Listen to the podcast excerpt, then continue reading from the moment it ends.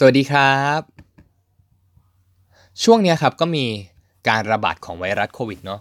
หลายคนก็อาจจะเกิดความกลัว แล้วก็วิตกกังวลขึ้น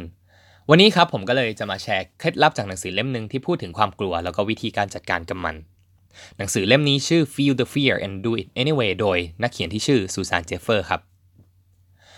ความกลัวที่เรามีในช่วงนี้ที่มากับโควิดเนี่ยมาจาก มีหลากหลายรูปแบบเลย ไม่ว่าจะกลัวว่าตัวเราเองกับคนที่เรารักจะติดไวรัสหรือเปล่า หรือว่ากลัวที่เราจะตกงานด้วย เพราะว่าถูกสั่งไม่ให้ไปทำงานละ จริง ๆ แล้วในทุก ๆ ความกลัวครับจะสามารถแบ่งออกได้เป็นความกลัว 3 ระดับ ระดับที่ 1 คือระดับผิวเผิน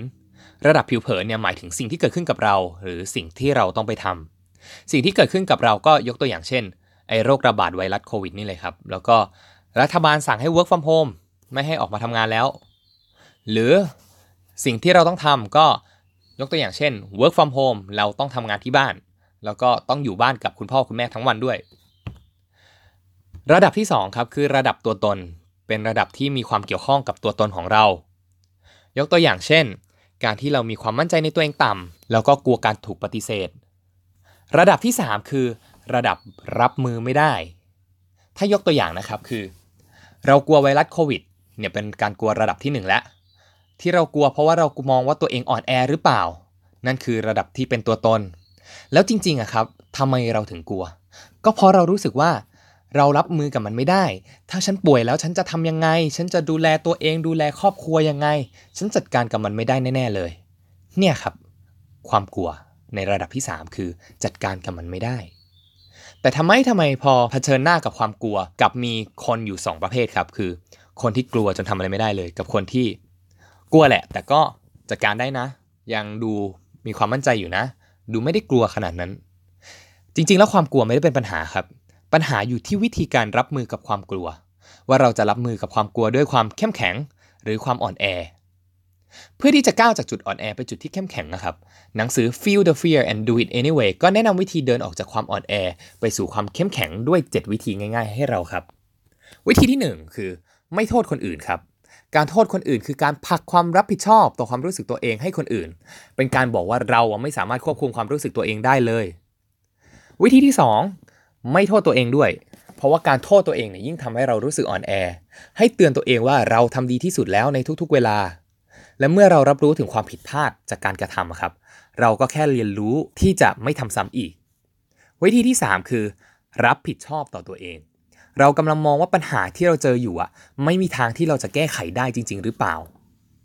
แต่จริง ๆ แล้วอะปัญหานั้นอะ ถ้าเราทำอะไรสักอย่างเราก็พอจะรับผิดชอบตัวเองได้อยู่นะ นั่นคือการปรับจากการที่เราบอกว่า มันไม่ใช่สิ่งที่เราจะจัดการได้เลย เป็นเราบอกว่าเราจะจัดการได้ เท่าที่เราจะจัดการได้ วิธีที่ 4 รู้ตัวว่าในทุกๆสถานการณ์ เรามีทางเลือกในการตัดสินใจเสมอ ในทุก ๆ สถานการณ์นะครับเราสามารถเลือกที่จะคิดแล้วก็เลือกที่จะรู้สึกได้ด้วย ไม่มีใครบังคับให้เรามาคิดรู้สึกหรือตัดสินใจแทนเราได้เลย วิธีที่ 5 ใช้คำพูดที่เสริมความเข้มแข็งมากกว่าความอ่อนแอ อย่างการเปลี่ยนจากการพูดว่า ฉันควรจะทำนู่น ฉันควรจะทำนี่เป็นการพูดว่า ฉันจะทำอะไรแทน เช่น เปลี่ยนจากบอกว่า ฉันควรใส่มาสก์ฉันควรใช้เจลเหมือนถูกคนอื่นสั่งมาเลยเนาะไม่ได้คิดว่าอยากจะทำเลยอะ แต่ถ้าพูดว่าฉันจะใส่มาร์กฉันจะใช้เจลเนี่ยครับมีพลังกว่ากันเยอะเลย คือเราเลือกที่จะจัดการตัวเองด้วยตัวเราเอง วิธีที่ 6 พยายามหาวิธีการมองสิ่งที่เราไม่ชอบในมุมที่ทำให้เราสบายใจขึ้น ฝึกมองสิ่งที่เกิดขึ้นกับตัวเองในหลาย ๆ ด้าน และเลือกที่จะมองในด้านที่ส่งผลดีต่อเรา เพื่อที่เราจะพัฒนาแล้วก็แก้ไขมันได้ วิธีสุดท้ายครับคือ พาตัวเองเนี่ยไปอยู่ในสภาพแวดล้อมที่ทำให้เรารู้สึกเข้มแข็ง เพราะว่าความกลัวเนี่ยเป็นสิ่งที่เรารับมือกับมันได้ยากมาก การที่เรามีสภาพแวดล้อมที่ดีครับ มีคนคอยสนับสนุนอยู่ข้างๆ จะทำให้เรารู้สึกเข้มแข็งขึ้นเยอะเลย และนี่ก็คือ 7 วิธีง่ายๆครับ ที่ Feel the Fear and Do It Anyway โดยซูซานเจฟเฟอร์ ได้เสนอให้เรามาลองใช้ดู จากเนื้อหาของหนังสือเล่มนี้ครับ ผมก็หวังว่าทุกๆ คนจะสามารถ รับรู้ได้ว่าตัวเองกำลังกลัว แล้วก็รู้ว่าความกลัวจริง ๆ แล้วเนี่ยมาจากอะไร รู้ว่าจะเดินจากความอ่อนแอไปสู่ความเข้มแข็งได้ยังไง สุดท้ายนี้ก็ขอให้พวกเราทุกคนผ่านสถานการณ์โควิดนี้ไปด้วยกันนะครับ สวัสดีครับ